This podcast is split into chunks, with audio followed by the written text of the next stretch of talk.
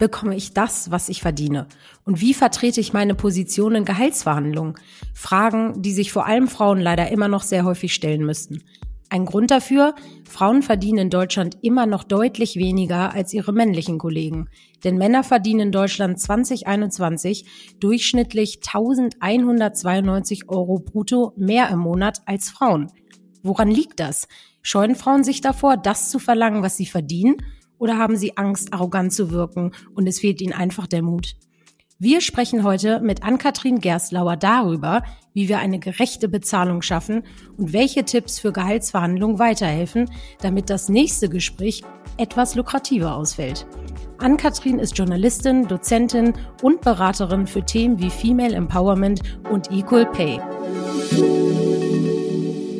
Liebe Ann-Kathrin, schön dich bei uns im virtuellen Studio zu Gast zu haben. Hallöchen. Ich freue mich auch sehr. Hallo Lisa, hallo Alex. Moin, moin, grüß dich.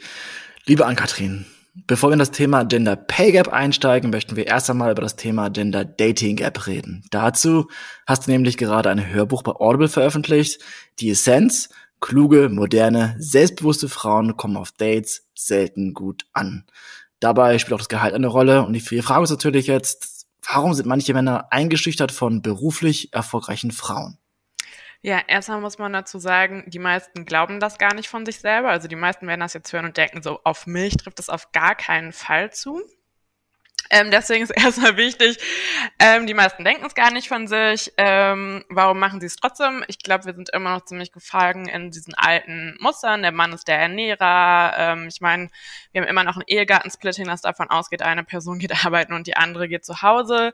Ich glaube, das ist so der eine Grund und der andere Grund ist, äh, hat ganz simpel mit dem Ego zu tun. Ich glaube, viele Männer sind das jahrelang gewohnt gewesen, dass Frauen sie bewundern für das, was sie machen und die sich fragen, ah, jetzt irgendwie ist es gar nicht mehr die Frau von, sondern ich bin vielleicht irgendwann der Mann von und damit glaube ich, kommen die meisten noch nicht so richtig klar, weil sie es nicht so ganz gewohnt sind. Ähm, und so kann das ganz schnell für Frauen auf so Dates und Tanz auf dem Ego des Typen werden, so wie viel kann ich von meinem Job erzählen, wie selbstbewusst darf ich sein, bevor der irgendwie so ein bisschen eingeschüchtert ist. Und das ist natürlich total schade. Bestätigst du das, Alex? Also bevor wir in das Thema äh, tatsächlich ja, Gehaltsgespräche äh, und Gehaltsverhandlungen und ge generell das Auftreten der Frau sprechen. Ich weiß von Alex, äh, wir haben ja auch darüber gesprochen, dass er sich dein Hör Hörbuch äh, tatsächlich angehört hat. Ähm, und äh, ich weiß auch, ohne hier zu privat zu werden, dass es, dass es sehr gut funktioniert hat. Aber würdest du das bestätigen, Alex? Denn du bist hier der einzige Mann in der Runde.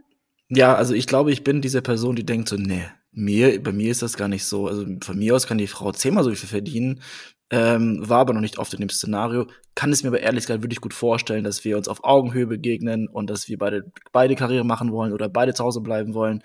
Ähm, da konnte das dank des Buches, dank des Hörbuches auch wirklich viel darüber reflektieren. Haben aber ein bisschen rumgefragt in meinem Umfeld und da ist es wirklich so, auch gerade bei leider älteren Männern, da kam das für die wirklich nicht in Frage. Und ich habe heute gerade eine Arbeitskollegin getroffen, die ist Anfang 20 bei uns in der Firma und relativ erfolgreich, die sagt, Männer unter 29 kann sie gar nicht daten, weil die alle damit nicht klarkommen, dass sie so jung schon so erfolgreich ist. Also meine kleine Stichprobe zum Gender Dating Gap wurde bestätigt. Ich meine, damit sind wir natürlich lustigerweise beim Thema heute im Sinne von, wenn man mehr verdient als Frau, hat man keine Chance beim Dating. Das ist natürlich irgendwie, ähm, ich möchte nicht, dass das hier irgendjemanden von abhält, aber es ist tatsächlich nachgewiesenen Studien die traurige Wahrheit, dass wenn man als Frau mehr verdient, dass das tatsächlich ähm, auf die mentale Gesundheit auch von Männern drauf geht. Ähm, genau, aber trotzdem wollen wir uns ja für Equal Pay einsetzen. Absolut. Oder gerade deswegen. Gerade deswegen, genau. Nein, wir wollen hier niemanden äh, Angst einjagen oder einschüchtern. Im Gegenteil. Wir wollen äh, mit dir besprechen, liebe Ann-Kathrin, ich habe es eingangs gesagt, ähm, diese, dieser Begriff Equal Pay Gap, ähm, der, der wird gefühlt ohne Ende seit Jahren schon diskutiert. Und äh, jetzt 2021 ähm, ist da wieder diese große Gap. Also korrigier mich, ich glaube, wir haben uns um ein Prozent ähm, ist die gesunken die, äh, oder hat die, die Lücke sich etwas geschlossen, aber nach wie vor ist das so. Ähm, ich weiß nicht, wie es in eurem Umfeld ist. Ähm, ich weiß, es wird stark diskutiert und auch in die Unternehmen reingetragen, aber so richtig verändern tut sich da nichts, oder Ann-Kathrin? Ähm, ich glaube, es ist ein super schwieriges Thema. Da sind wir aber wieder beim gleichen Thema. Die meisten sagen von sich, bei uns gibt's das nicht. Ne? Also es ist ja auch gerade, wenn man uns mit Leuten unterhält, sagen die mal, in meiner Firma gibt's es nicht. Und das Interessante daran ist, die meisten können das gar nicht wissen, weil in den meisten Firmen überhaupt keine Daten dazu erhoben werden. Also die Aussage, äh, bei uns gibt's das nicht, ist in den meisten Fällen allein deswegen falsch, weil man überhaupt keine Daten darüber erhoben hat. Ähm, ich meine, es gibt irgendwie, es gab Gesetze, die das irgendwie ein bisschen verändern sollten. Das ähm, Gesetz mit dem super schwierigen Namen Entgelttransparenzgesetz. Ähm, was irgendwie bedeutet, dass ich ähm, verlangen kann zu sehen, was äh, Leute in der gleichen Position irgendwie verdienen. Das klingt ja erstmal nach einer guten Möglichkeit, ähm, gerade in den Unternehmen. Allerdings gilt das nur für Unternehmen ab einer bestimmten Größe und es müsste eine bestimmte Anzahl von Leuten den gleichen Job haben wie ich. Ähm, und das Krasse aber daran ist, man ist selber in der Beweispflicht. Also wenn ich zum Beispiel jetzt als Frau herausfinde, okay, die Männer irgendwie verdienen mehr, dann muss ich erstmal beweisen, dass das was mit meinem Geschlecht zu tun hat oder dass die wirklich mehr verdienen. Also da habe ich erst die Tage wieder äh, Urteile gelesen. Ähm, wo im Endeffekt das, die Sache sonnenklar war, aber eben gesagt wurde, naja, aber man kann das halt nicht genau nachweisen, dass das jetzt wegen dem Geschlecht ist und dann welches arithmetische Mittel. Also das Gesetz ist einfach, es klärt einfach nicht wirklich die Situation ähm, und es bringt einen natürlich auch in eine, also wenn du sozusagen in der Beweispflicht bist, in eine ganz blöde Position im Unternehmen, das muss man sich auch erstmal trauen, dahin zu gehen und zu sagen, äh, ich gehe jetzt vor Gericht gegen meinen Arbeitgeber, deswegen, ähm, also erstmal müsste das Gesetz halt viel schärfer sein und zweitens wird das alleine natürlich nicht ausreichen. Ja, und da wären wir auch wieder bei ähm, der Geschichte, Transparenz ist äh, alles, ne? Also wie will man das beweisen? Ich denke mal, der größte Beweis ist, wenn du als diejenige oder derjenige dann vielleicht ja auch, gibt's ja auch umgekehrt, aber äh, wir reden natürlich jetzt ein bisschen mehr über die Rolle der Frau, dass man zur, zur Führungskraft geht und äh, tatsächlich nachfragt, weshalb das so ist. Ne? Also bei uns ist es zum Beispiel so, ähm, wir haben bei Xing ja auch die Gehaltsbänder. Ähm, also das heißt, wenn ein Arbeitgeber tatsächlich so transparent ist und bereits in seinen Stellenanzeigen äh, aufzeigt, ähm, ne, welche Rolle man was ungefähr verdienen würde, egal ob Mann oder Frau, das ist ja schon mal ein Step so, auch wenn natürlich, sage ich mal, nicht das genaue Gehalt da ist. Das ist ja so eine so eine Spanne. Aber äh, da wären wir jetzt wieder bei dem Thema, bin ich dann in der, sage ich mal, in der Pflicht äh, oder muss ich, äh, um herauszufinden, warum ich weniger verdiene als mein Kollege, zu meinem Chef gehen und sagen, nachdem ich eigentlich schon eine Gehaltsverhandlung hatte, warum verdiene ich immer noch weniger, obwohl wir Gleiches leisten und dieselbe Position haben oder die gleiche. Ja, im Endeffekt, äh, das ist ja die Realität, ne? Also es ist ja irgendwie so, nur wer fragt, bekommt mehr Geld, ne? Die meisten irgendwie warten so darauf, dass irgendwann so der Tag kommt, wo jemand irgendwie zu dir kommt und sagt, boah, hey, super Job gemacht, hier ist irgendwie mehr Geld.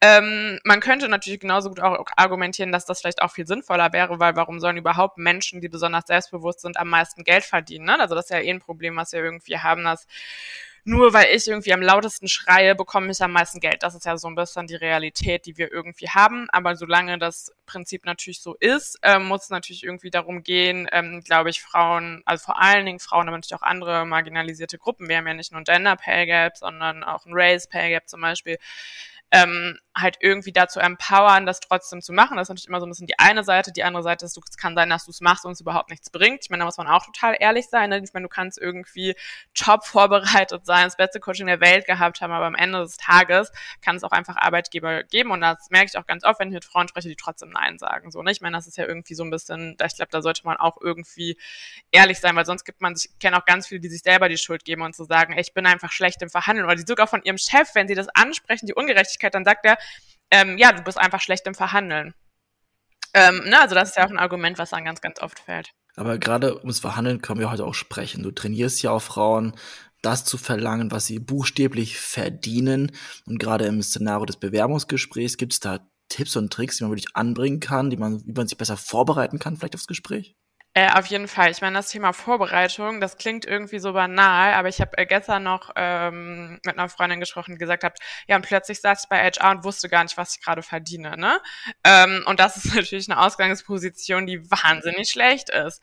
Ähm, ich hatte selber schon Frauen, als äh, ich in Führungspositionen gearbeitet habe, die nicht mehr wussten, was sie mal bei der Bewerbung als Gehaltswunsch angegeben haben und dann im äh, mündlichen Gespräch 10.000 Euro weniger verlangt haben. Ähm, das ist natürlich auch einfach extrem unprofessionell.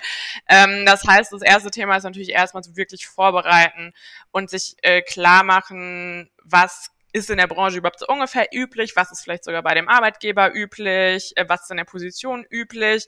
Und das ist schon was, was ganz, ganz viele gar nicht machen. Ähm, das ist natürlich manchmal gar nicht so einfach, aber da empfehle ich auch immer irgendwie, schau nochmal bei deiner Uni in der Gruppe. Ich meine, es gibt ja Leute, die das gleiche studiert haben müssen, die ähnliche Jobs machen, Facebook-Gruppen und so weiter, äh, LinkedIn, irgendwie sich einmal zu trauen, wirklich Leute zu fragen. Man muss sie vielleicht nicht mehr unbedingt fragen, was sie verdienen, aber ungefähr, damit man so eine ungefähre Vorstellung hat, weil sonst kann man halt auch wirklich komplett daneben liegen.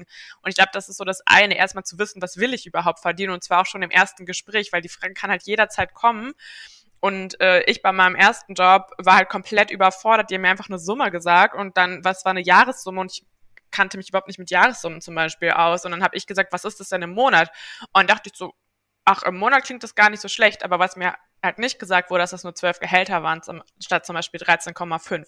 Und dann habe ich direkt Ja gesagt, weil ich so dachte, ach, das klingt ja irgendwie gar nicht schlecht. Und natürlich super dankbar war, ne, der Klassiker beim ersten Job. Aber ich glaube, deswegen ist so Vorbereitung das A und O, gerade wenn es jetzt irgendwie um den ersten Job geht, aber auch wenn es um eine Gehaltsverhandlung geht, da ist eigentlich die Vorbereitung eher wichtiger, natürlich auch, was bekommen meine Kollegen und Kolleginnen, wenn man es rausfinden kann. Nicht, ich würde es jetzt nicht, auch nicht benutzen in dem Gespräch im Sinne von, ey, ich weiß aber, ne, Herr Meier kriegt irgendwie 500 Euro mehr, ähm, weil das ist am Ende kein Argument, aber ich kann mit einem ganz anderen Selbstbewusstsein da reingehen. Also mir hat das immer total selber auch geholfen zu wissen, wenn ich ungerecht bezahlt wurde, weil ich gehe da einfach mit einem ganz anderen Selbstbewusstsein rein, als wenn ich irgendwie so ein bisschen im, äh, so im Trüben fische. Und die andere Vorbereitung ist natürlich so, warum sollte ich mehr Geld bekommen? Also irgendwie, das ist ja oft so eine gefühlte, so ein Gefühl, ich bekomme zu wenig Geld und der Chef oder die Chefin denkt halt gefühlt, man bekommt genau richtig Geld. Und ich glaube, da ist halt ganz, ganz wichtig, wirklich seine, sich zu überlegen, was habe ich dieses Jahr geschafft und am allerbesten natürlich noch irgendwas, was im Unternehmen Geld gebracht hat, weil damit kann man immer am allereinfachsten argumentieren, dass man selber mehr Geld bekommen hat, wenn man selber mehr Geld reinbringt. Das ist aber natürlich nicht in jedem Job möglich, aber einfach sich wirklich eine Liste zu machen ähm, mit so, das habe ich dieses Jahr geschafft und deswegen sollte ich mehr Geld bekommen. Und alleine, dass man diese Liste vorträgt, zeigt schon dem Gegenüber, dass man es halt wirklich ernst meint. Es geht auch nicht nur um diese Liste, sondern meine Erfahrung ist auch immer, umso besser vorbereitet man ist, ähm, umso einfacher wird's die drei Tipps, die du gerade genannt hast, die könnten ja auch wirklich für Männer gelten. Also es ist jetzt nichts, wo ich sagen würde, das ist jetzt nur für Frauen. Ähm, also ich werde es mir auf jeden Fall merken für das nächste Gespräch. Äh, gibt es denn da ein Thema, wo du sagst, wo die Frauen besonders schlecht sind? Weil das würde mich jetzt wirklich interessieren. Warum? Weil ich ja jetzt ein Mann bin in einer Position, wo ich in die Gespräche, Gespräche reingehe und ich möchte auch gerne aus meiner Position heraus meinem Gegenüber die Chance geben, zu reflektieren, was sie vielleicht schlechter macht, weil sie eben weiblich ist. Genau, also ähm, sehr gute Einstellung auf jeden Fall. Ähm, auf, genau, es gibt auf jeden Fall natürlich diese eine Sache, die Frauen oft vorgeworfen wird, nämlich, dass sie zu defensiv verhandeln in, ähm, in Gehaltsverhandlungen. Es gibt auch tatsächlich Studien, die das in der Theorie bestätigen, dass Frauen ticken defensiver verhandeln. Aber jetzt wird's interessant, nicht weil sie schlechter verhandeln, sondern wenn in der gleichen Studie, wenn die Leute für andere Leute verhandelt haben, haben die super gut verhandelt. Das heißt, das Problem steckt woanders, nämlich Frauen trauen sich nicht für sich selber einzustehen, ähm, für sich selber zu verhandeln. Und ich glaube, es gibt so ein bisschen ein, zwei Gründe dafür. Das eine, was ich ganz, ganz oft höre, ist diese Angst, arrogant rüberzukommen. Also wirklich diese Angst, wenn ich jetzt zu viel verlange, oh Gott, ähm, was soll ich dann machen? Und ich meine, mein Tipp ist immer so, ey, du musst so viel verlangen, dass du dich fast schämst. Wenn du dich noch nicht schämst, dann hast du wirklich noch zu wenig verlangt. Ähm, also es muss sich richtig scheiße anfühlen. Und wenn es sich noch nicht scheiße anfühlt, dann ist es auf jeden Fall noch zu wenig so. Ähm, und ich glaube, dieser Angst, der begegne ich immer damit, dass ich ähm, auch oft sage, dass als ich Chefin war, ähm, ich nie von jemandem gedacht habe, das ist unverschämt, sondern genau andersrum. Ich habe immer gedacht, wenn die Person nach viel Geld verlangt, wow, muss die gut sein. Ähm, und wenn die nach ganz, ganz wenig Geld verlangt, dann habe ich sogar eher gedacht, ja, okay, kann die nicht so viel? Ähm, genau, und das habe ich halt im Kopf. Und damit sage ich auch den Leuten, ey, wenn du wenig verlangst, dann, dann halten dich die Leute eher für inkompetent. Du hast äh, von Studien gesprochen und ja, äh, viel, äh, man kann ja nicht eine Kamera in, äh, in äh, einen Meetingraum stellen und da die Gehaltsverhandlungen mitfüllen, das ist klar. Das muss äh, erhoben werden mit Umfragen. Was ich mich frage, gibt es dazu auch eine Studie, ohne jetzt ähm, den Männern irgendwie was vorzuwerfen oder wie. Aber gibt es einen Unterschied zwischen den Führungskräften und den Personen, die letztendlich über das Gehalt entscheiden? Ähm, sind Frauen als Führungskraft da irgendwie ein bisschen mehr in, in Geberlaune oder ähm, wie unterscheiden sich da Männer und Frauen? Hast du da auch ein paar Insights? Ähm, leider nein. Also ich weiß gar nicht, ob das schon erhoben wurde. Wahrscheinlich sogar, also kann ich mir vorstellen, das Thema ist ja sowieso sehr, also noch relativ schlecht, ehrlich gesagt, erhoben. Was man andersrum weiß, ist tatsächlich, dass wenn Frauen fragen, sie auch weniger bekommen. Ähm, weshalb nochmal ganz, ganz wichtig ist zu dem Punkt, den ich davor gesagt habe, es liegt eben nicht nur daran, dass sich Frauen nicht trauen, sondern es gibt auch einen Grund, dass die sich nicht trauen, nämlich es kommt nicht gut an. Wenn du es machst, ist es tatsächlich so, dass du als arrogant rüberkommen könntest, je nachdem. Wie gesagt, bei mir war das nicht der Fall, aber es ist, heißt nicht irgendwie Frauen fandeln defensiv und sind selber schuld, sondern tatsächlich, wie gesagt, wenn sie nach, danach fragen, bekommen sie auch öfter weniger nichts. Aber tatsächlich die genaue Verteilung wäre aber mal interessant. Ja, oder? Finde ich nämlich auch. Ja. Und, und was ist mit denjenigen, du hast gesagt, ähm, oft äh, haben Frauen auch deshalb so ein bisschen Angst davor, weil sie denken, sie wirken arrogant, wo ich mir denke, gut, äh, eigentlich ist es ja gar nichts Verkehrtes, arrogant manchmal zu wirken im Job, wenn wir alle ehrlich sind. Nee, aber klar. Ähm, wie ist das denn ja bei denjenigen, die wo dann noch dazu kommt, dass sie eher introvertiert sind, aber offensichtlich einen guten Job leisten. Denn es zeigt sich in erfolgreichen Projekten, in, in ihrer Arbeit an sich. Und jeder weiß eigentlich, sie verdienen zu wenig, ähm, aber da passiert nichts. Ähm, also ich denke mal, in den wenigsten Fällen wird da der, der, der, die Führungskraft aktiv und, und macht was. Gibt natürlich auch positive Beispiele, wo sie es macht. Äh, das ist natürlich immer toll. Aber was dann? Müssen die irgendwie einen Gehaltscoach aufsuchen oder sollten die Kollegen auf sie zugehen? Weiß auch nicht, ob die Kollegen dann immer so, so sind. Was, was hast du da für, für Tipps an? Ähm, ich meine, Alex hatte ja die Frage auch schon so ein bisschen gestellt gehabt, was mache ich andersrum? Und ähm, ich habe zum Beispiel schon meiner Person mehr Geld gegeben, als sie verlangt hat. Das war aber, sage ich ganz ehrlich, super schwer, einen HR vorbeizubekommen ähm, weil die sagen, warum soll ich einer Person mehr zahlen, als die verlangt hat? Ich glaube, da sind wir halt so ein bisschen beim strukturellen Umdenken. Also warum ist es überhaupt so, dass wir Gehaltsverhandlungen so führen, wie wir sie eigentlich führen? Und wäre es nicht sinnvoller, ähm, dass man eben sagt, diese Person macht offensichtlich einen guten Job, sie bekommt mehr Geld, auch wenn sie nicht danach fragt.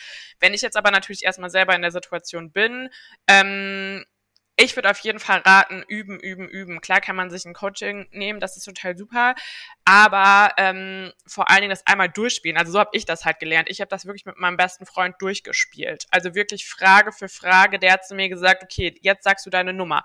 Dann habe ich das geübt, weil alleine diese Summe schon zehnmal gesagt zu haben, ne, das hilft ja total, weil sind ja wieder genau bei dem Thema, ah, ich komme irgendwie, wie komme ich rüber? Wenn ich das jetzt hundertmal gesagt habe schon vor jemandem, dann wird mir das auch leichter fallen. Bei mir war das zum Beispiel dann bei meinem ersten Gespräch so, dass ich als meine Summe gesagt gesagt habe, ausgelacht worden bin. Ähm, aber weil ich das ja wusste, weil ich das ja schon vorher geübt hatte, habe ich dann halt nichts gesagt, mich nicht rechtfertigt und daraufhin hat mein Chef gesagt, ich mache das immer so. Habe ich gesagt, ja, ich weiß.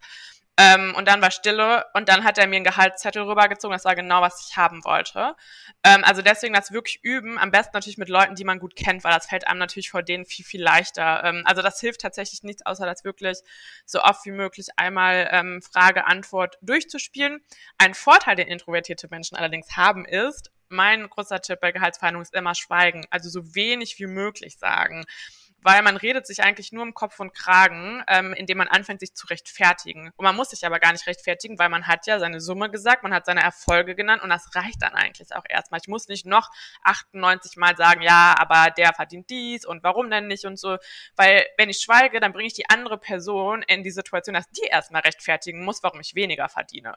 Und das ist halt auch eine ganz beschissene Situation ähm, ja. für Chef oder Chefin. Ähm, insofern, und Vielleicht das könnte ja wieder introvertierten Menschen eigentlich ganz gut liegen. Ja, vielleicht dann eher mit der Mimik arbeiten, ne? Blick, Blicke können ja auch töten.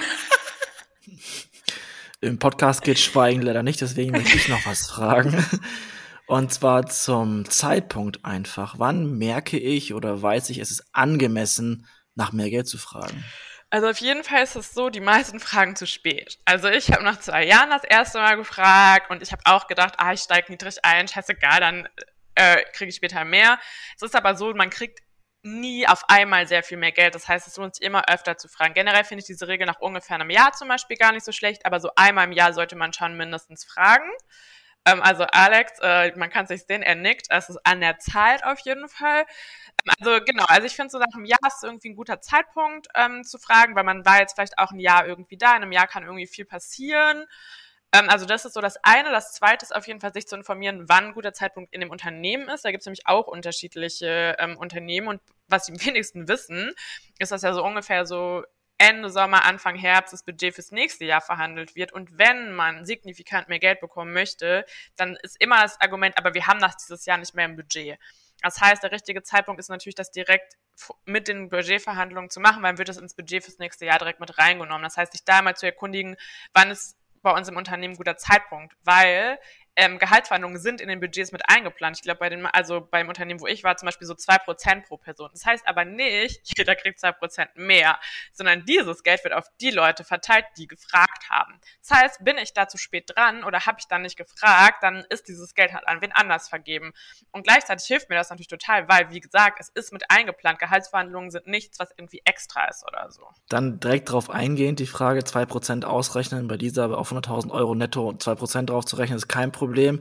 Ist das das, mit dem ich spekulieren sollte pro Jahr oder ist es eher so in fünf bis zehn Prozent Schritten, weil ich damit, damit rechne, dass viele nicht nachfragen werden? Ja, also mit zwei Prozent kommst du natürlich nicht besonders weit. ja, ja. Ich mit 21 nee, also wie gesagt, das ist ja eher so dieser Durchschnittswert. Ähm, ich meine, am Ende muss das jeder so ein bisschen für sich äh, wissen. Ich finde fünf bis zehn Prozent finde ich, wie gesagt, finde ich auch nie ähm, eine schlechte Herangehensweise. Wichtig ist halt immer, wenn ich eine neue Verantwortung übernehme, dann muss es signifikant mehr sein, weil es gibt immer diese Falle, ich kriege schon die neue Verantwortung, aber noch nicht das neue Gehalt. Ähm, das ist auch immer so ein Step Dash aller spätestens. Und dann auch, das hat mir auch gestern eine Freundin erzählt, die hat einfach knallhart gesagt, ich mache die neue Verantwortung nicht, bevor ich nicht das neue Gehalt verhandelt habe. Und sowas ist halt total wichtig, weil man vergisst immer, in welcher Machtposition man auch selber ist. Und da zum Beispiel finde ich, da muss man auch mal über 20 Prozent mehr nachdenken und so weiter. Ähm, weil gerade sonst, wenn man erstmal diese neue Position hat, ähm, warum sollen die, also ne, dann sagen die Leute, ja, aber du hast es ja zu dem Gehalt jetzt die ganze Zeit gemacht, warum sollen wir dir da jetzt irgendwie eine neue Position oder so geben? Was mich noch interessieren würde, äh, dadurch, dass du da ja sehr viel unterwegs bist, was hältst du von diesen ganzen äh, New Pay-Modellen, ähm, die da so rumschwören? Ähm, denn viele sagen ja auch, ähm, warum wird das Gehalt zum Beispiel nicht im Team bestimmt oder wie? Wir sind doch diejenigen, die sehen, wer macht was und wie erfolgreich. Dann können wir doch auch bestimmen, was wir verdienen. Ähm, ich weiß nicht, wie viele verschiedene Modelle du kennst. Alex und ich hatten da schon ein paar Gespräche. Es gibt ja alles Mögliche. Ähm, was hältst du von sowas? Also ich finde es auf jeden Fall immer gut, irgendwie in solche Richtungen auch, ähm, auch zu denken. Ehrlich gesagt, glaube ich, ist es aber ein totales Bubble-Thema, weil noch keine Person, mit der ich gesprochen habe, ähm, hatte mal dieses Modell, sondern die Modelle, deren Probleme, die die haben, sind eher so, ich bin in einem Tarifvertrag, ich bin falsch eingestuft. Ich meine, das ist die Realität in Deutschland, ne? Pseudo-Tarifverträge, Beamtenverträge, nach Abschlüssen wird gezählt. Ähm, ehrlich gesagt, ich finde, das klingt nicht schlecht. Ich habe aber, also ich habe eher viel drüber gelesen, aber auch, dass es natürlich echt zu Unruhe im Team führen kann. Ähm, und so weiter. Ich glaube, dass es in der Theorie sehr gut funktionieren kann. In der Praxis ähm, bin ich so ein bisschen skeptisch von den Erfahrungen, die ich gemacht habe, wie Teams funktionieren und so weiter. Aber wie gesagt, da bin ich nicht nah genug dran. Ich glaube, das können andere besser beurteilen. Mal die Frage auf den Kopf gestellt, weil das Szenario natürlich beim, beim männlichen Kollegen jetzt, aber trotzdem kann man auch zu viel Geld bekommen oder verlangen? Also gibt es auch ein Level, wo man sagt, man muss so viel bezahlen, dass man auf einmal das Gefühl hat, deutlich mehr machen zu müssen, als einem vielleicht gut tut? Hattest du das mal schon mal? Mm. Hast du schon mal zu viel Geld verdient? ähm, naja, ich glaube, ähm, ich hatte das eher selber schon, dass ich nicht im wahnsinnig hohe Gehälter verhandelt habe und man selber so ein bisschen denkt, das ist so viel Geld, kann man das als einzelner Mensch überhaupt verdient haben? Da kann ich es mir so ein bisschen einfach machen, dass ich mir halt sage, ich als Frau möchte persönlich den Gender Pay Gap schließen. Ähm, und ehrlich gesagt kenne ich das schon noch andersrum, dass ich schon von auch von Menschen, die viel, die viel verdient haben, schon auch gedacht habe, die müssen natürlich auch mehr leisten, als sie die ein bisschen weniger verdient haben. Das ist natürlich irgendwie so ein bisschen klar. Aber ehrlich gesagt, ähm, in meiner Erfahrung sind es eher die Menschen, die sehr viel Geld verdienen, weil sie sehr gut verhandeln können, auch die, die sehr selbstbewusst sind und sich dann nicht so viele Gedanken drum machen. Also ich glaube, die allermeisten, die sich selber fragen, wie komme ich an mehr Geld und ich glaube, ich kriege zu wenig, die bekommen meistens viel zu wenig Geld. Also ich glaube, das ist eher so die Reality. Und die, die sehr selbstbewusst sind, die kriegen auch meistens halbwegs okay genug Geld. Nun sind wir ein New Work Podcast und wir wissen ja, es gibt Dinge, die sind viel wichtiger als Geld, ob das jetzt Sinn ist oder äh, arbeitsgerechte Zeitaufteilung, wie auch immer. Gibt es da Themen, wo du sagst, wenn man vielleicht das Gehalt nicht verhandeln kann, weil einfach die Grenze erreicht ist, vielleicht ist ein kleines Unternehmen, Themen, wo du sagst, die machen Sinn, da stattdessen reinzuholen, Firmenwagen. Ja. Gibt, sowas überhaupt noch? Spesen, ja. keine Ahnung. Aber gibt es vielleicht andere Bereiche, die man mit in die Verhandlung reinnehmen kann, als Alternative, wenn man sagen kann, Geld ist mir zwar wichtig, aber es gibt auch an, ja, andere Themen? Klar, ich meine, das muss ja jeder irgendwie eher so ein bisschen für sich äh, wissen. Also ich habe zum Beispiel auch so zwei, drei, vier Dinge, die mir wichtig sind und zum Beispiel ich sage, drei von vier Dingen müssen stimmen, so, ne? Ähm, oder ich habe beim Gehalt zum Beispiel eine Untergrenze. Ich glaube, wenn wir jetzt über Purpose sprechen, dann macht es jetzt keinen Sinn, darüber zu sprechen, dass ich andere monetäre Dinge mit reingehe, weil ehrlich gesagt, das ist eher, ähm, da sind wir eher bei den Tricks, wenn es eh ums Gehalt geht. Klar, kann ich noch eine Bank mit rein verhandeln und irgendwie eine Weiterbildung, aber das ist Budgetumschichtung am Ende des Tages. Also ja, macht total Sinn, weil ehrlich gesagt sind andere Budgets und man kann immer noch ziemlich viel da rausholen, aber mm, ich glaube, was aber auch wichtig ist, so, es wird auch ganz oft andersrum verwendet. Also zu mir wurde zum Beispiel schon mal gesagt, willst du den Job nur haben wegen dem Geld und dem Titel? Ähm, wo ich so denke, nee, aber das will ich schon auch haben, so. Und das, also da wurde mir wieder sozusagen gesagt, das ist unverschämt ist, weil das ist doch hier irgendwie ein tolles Unternehmen und warum will ich das dann dafür ähm, für irgendwie viel Geld machen? Also ich glaube, ganz oft wird natürlich dieses Argument auch andersrum benutzt gegenüber den Leuten zu sagen, aber wir sind doch hier mit Purpose. Das kann, mag auch sein, aber ehrlich gesagt, man kann sich der Sache auch nie sicher sein. Ne? Verdienen die anderen dann wirklich da alle weniger? Also nur weil das genannt wird, heißt das noch lange nicht. Ähm, also bei mir war das schon auch mal so, dass das benutzt wurde und habe ich herausgefunden, dem, dem Mann in der gleichen Position wurde das Doppelte angeboten. Ähm, und bei mir gab es plötzlich kein Geld mehr. Ne? Also ich meine, so ein bisschen so, mh, mm, ähm, ich sag nur, man sollte so ein bisschen vorsichtig sein, auch immer mit Sätzen wie, es gibt kein Geld mehr oder da muss man sich, ich glaube auch in dem Fall, es gab kein Geld mehr, nur das hätte man halt vorher schon mal sich ausrechnen können. ne? Also so deswegen, das sind halt so Themen, wo ich eher so bin, da sind wir wieder beim Thema Vorbereitung und Informieren. Ne? Wenn das stimmt, dass es in dem Geld, äh, in dem Unternehmen nicht mehr Geld gibt, dann ist es eine Entscheidung, die ich für mich selber irgendwie treffen muss, die ich auch ehrlich mit mir treffen muss. Ne? Also irgendwie zu sagen, bin ich, weil wenn ich dann am Ende unzufrieden bin und das ganze Jahr denke, boah, für das Gehalt habe ich keinen Bock, morgens aufzustehen, dann bringt es halt auch nichts. Wenn ich aber ehrlich zu mir sage, das ist mir irgendwie wichtiger oder wichtig oder das ist irgendwie ein Kompromiss oder das mache ich irgendwie zwei Jahre ähm, oder ich meine, ich rate den Leuten auch immer zu sagen, könnt ihr dafür die Arbeitszeit reduzieren, wenn ihr nicht mehr Geld bekommt. Ne? Also vielleicht mache ich dann nur vier Tage zu dem gleichen Gehalt, weil wir wissen eh alle, dass das effektiver ist. Ähm, also gerade finde ich, in solchen Unternehmen kann man dann so versuchen, so ein bisschen kreativ zu werden ähm, und zu sagen, okay, ich kriege vielleicht weniger Geld, aber dafür habe ich unfassbare Freiheiten. Ähm, die ich, aber ganz wichtig, sich das alles schriftlich geben lassen, ne? Weil wir sind ja alle schon, wissen schon alle, mündliche Vereinbarungen habe ich auch schon tausendfach getroffen. Ähm, davon kann ich mir am Ende des Tages weder was kaufen, weder Geld noch einen freien Tag, noch einen Firmenwagen, noch irgendwie eine Zusage auf Freiheiten. Also es ist eh das Wichtigste, sich wirklich alles ähm, schriftlich geben lassen. Wenn man es sich schriftlich bekommt, selber nochmal eine E-Mail schicken mit, wir haben vereinbart ABCD ähm, können Sie mir das kurz einmal bestätigen? Ne? Also ich glaube, das ist ein Fehler, den haben wir alle schon mal gemacht. Und das gilt natürlich nicht nur für Geld, sondern auch für Dinge wie, man kriegt weniger Geld, aber darf angeblich dafür ABC. Weil ob das dann eingehalten wird, das ist gut, wenn man es irgendwo noch stehen hat. Mich interessiert zum Abschluss noch deine Meinung zum Zeitpunkt im, im Leben einfach, wo es ums Geld gehen sollte. Anders formuliert, wie lange sollte ich möglichst viel lernen, äh, erleben, Netzwerk aufbauen und erst dann aufs Geld achten? Oder sollte ich anfangen, mit 21 das größtmögliche Gehalt einzufordern und dann nur auf, auf das Gehalt zu achten? Hast du da irgendwie so eine, eine Lebensweisheit oder geht das einher vielleicht sogar? Mm, boah, gute Frage. Also ich, generell ist es so ein bisschen dieses Ding, steige ich einmal niedrig ein, es ist sau schwer, später mehr Geld zu bekommen. Also diese Taktik so, ja, ja, erstmal irgendwie mache ich dies, das und erstmal ist es mir egal und erst wenn ich Geld brauche, verdiene ich mehr Geld. Damit komme ich halt echt nicht weit, ne? Weil sowohl im eigenen Unternehmen als auch bei den anderen Unternehmen, ich werde immer gefragt, was hast du vorher verdient? Klar, man kann Ticken bluffen, man macht das aber auch glaubwürdiger, wenn es stimmt. Ähm, deswegen ich finde, also am Ende muss man das, ja, also kann ich da jetzt nicht sagen, mach so oder mach so. Ich würde nur davor warnen zu denken, ich kann niedrig einsteigen und dann später wird das irgendwie sau viel mehr, weil das ist irgendwie halt echt unrealistisch. Da bin ich eher, also ich habe es eher so gemacht, ich habe viel verdient, dann habe ich mich selbstständig gemacht und dann hatte ich erstmal ein totales finanzielles Polster zum Beispiel, ne? Und kann jetzt auch weniger arbeiten zum Beispiel als vorher, aber das sind ja alles Dinge, die man eher mit sich irgendwie vereinbaren muss und wo man aber auch ehrlich mit sich sein muss, ähm, was einem wichtig ist. Zeit oder Geld zum Beispiel auch. Uh, ja, das ist eine gute Frage. Ich hätte übrigens äh, die ganzen Tipps, die du uns gegeben hast, jetzt auch gerne nochmal schriftlich. Ähm, dann muss ich, muss ich das nicht alles noch aufschreiben. Nein, du kannst äh, die Shownotes lesen nachher. Ja, perfekt.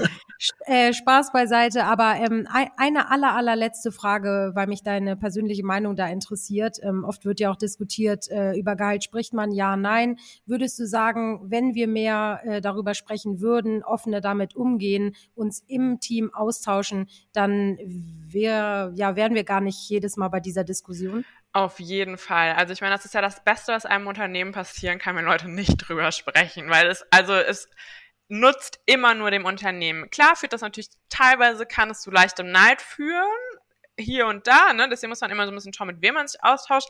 Aber am Ende es profitiert immer nur einer. Und das ist das Unternehmen, wenn man nicht drüber spricht. Weil sobald man drüber spricht, wie gesagt, kann man mit einer ganz anderen Informationslage da reingehen. Hm, ich glaube, das muss aber nicht nur im eigenen Unternehmen sein. Also ich habe das so in meiner Bubble, ich weiß ziemlich viel über, was meine Freunde und Freundinnen verdienen und auch Bekannten verdienen. Und wenn mich jetzt eine Freundin anruft und sagt, ey, ich habe ein Angebot von einem großen Nachrichtenmagazin, was kann ich da ungefähr verdienen, dann rufe ich eine Freundin an, die ruft eine Freundin an, die schreibt eine WhatsApp. Und vier, Mo ne? und vier Stunden später geht die dahin und sagt, ich will sechsstellig. Dann sagt er so, äh, what? Und dann sagt sie, ja, ich weiß, dass das ja alle anderen verdienen und zack, du bist in einer ganz anderen Position, ähm, als wenn du jetzt irgendwie im Internet irgendwie so ein bisschen rum, rumgoogelst auf irgendwelchen Gehaltsportalen. Ähm, also deswegen auf jeden Fall so viel wie möglich irgendwie drüber sprechen. Das ist ja auch so ein deutsches Thema, ne? Das, über das Thema Geld spricht man irgendwie nicht so gerne. Und wie gesagt, auf Dates kommt es auch nicht gut an. Mm, aber ich glaube, genau, also am Ende hilft, also es hilft zumindest allen ArbeitnehmerInnen. Super. Liebe Ann-Kathrin, ich glaube, da waren jetzt ein Haufen äh, Tipps Tipps mit dabei. Wir haben gesagt, wir wollen, dass die nächsten Gespräche lukrativer ausfallen. Äh, vielleicht können wir uns ja bei unseren Hörerinnen dann mal äh, umhören oder sie, sie geben uns Feedback, ob dem so war. Wir sind gespannt. Auf jeden Fall vielen, vielen Dank an Katrin. Und ähm, ja, mal schauen, wo das alles hier hinführt. Ne? Ja, ich danke euch und äh, Lisa, also mach auf jeden Fall deinen Termin. Alex auch. Ich, ich schicke ich schick die Podcast-Folge erstmal meinem Chef. Das mache ich sowieso, das mache ich sowieso immer. Von daher, die wird direkt weitergeleitet, Alex. Sehr gut. Sehr gut. Vielen Dank dir. Macht's gut. Tschüss. Dankeschön. Ciao.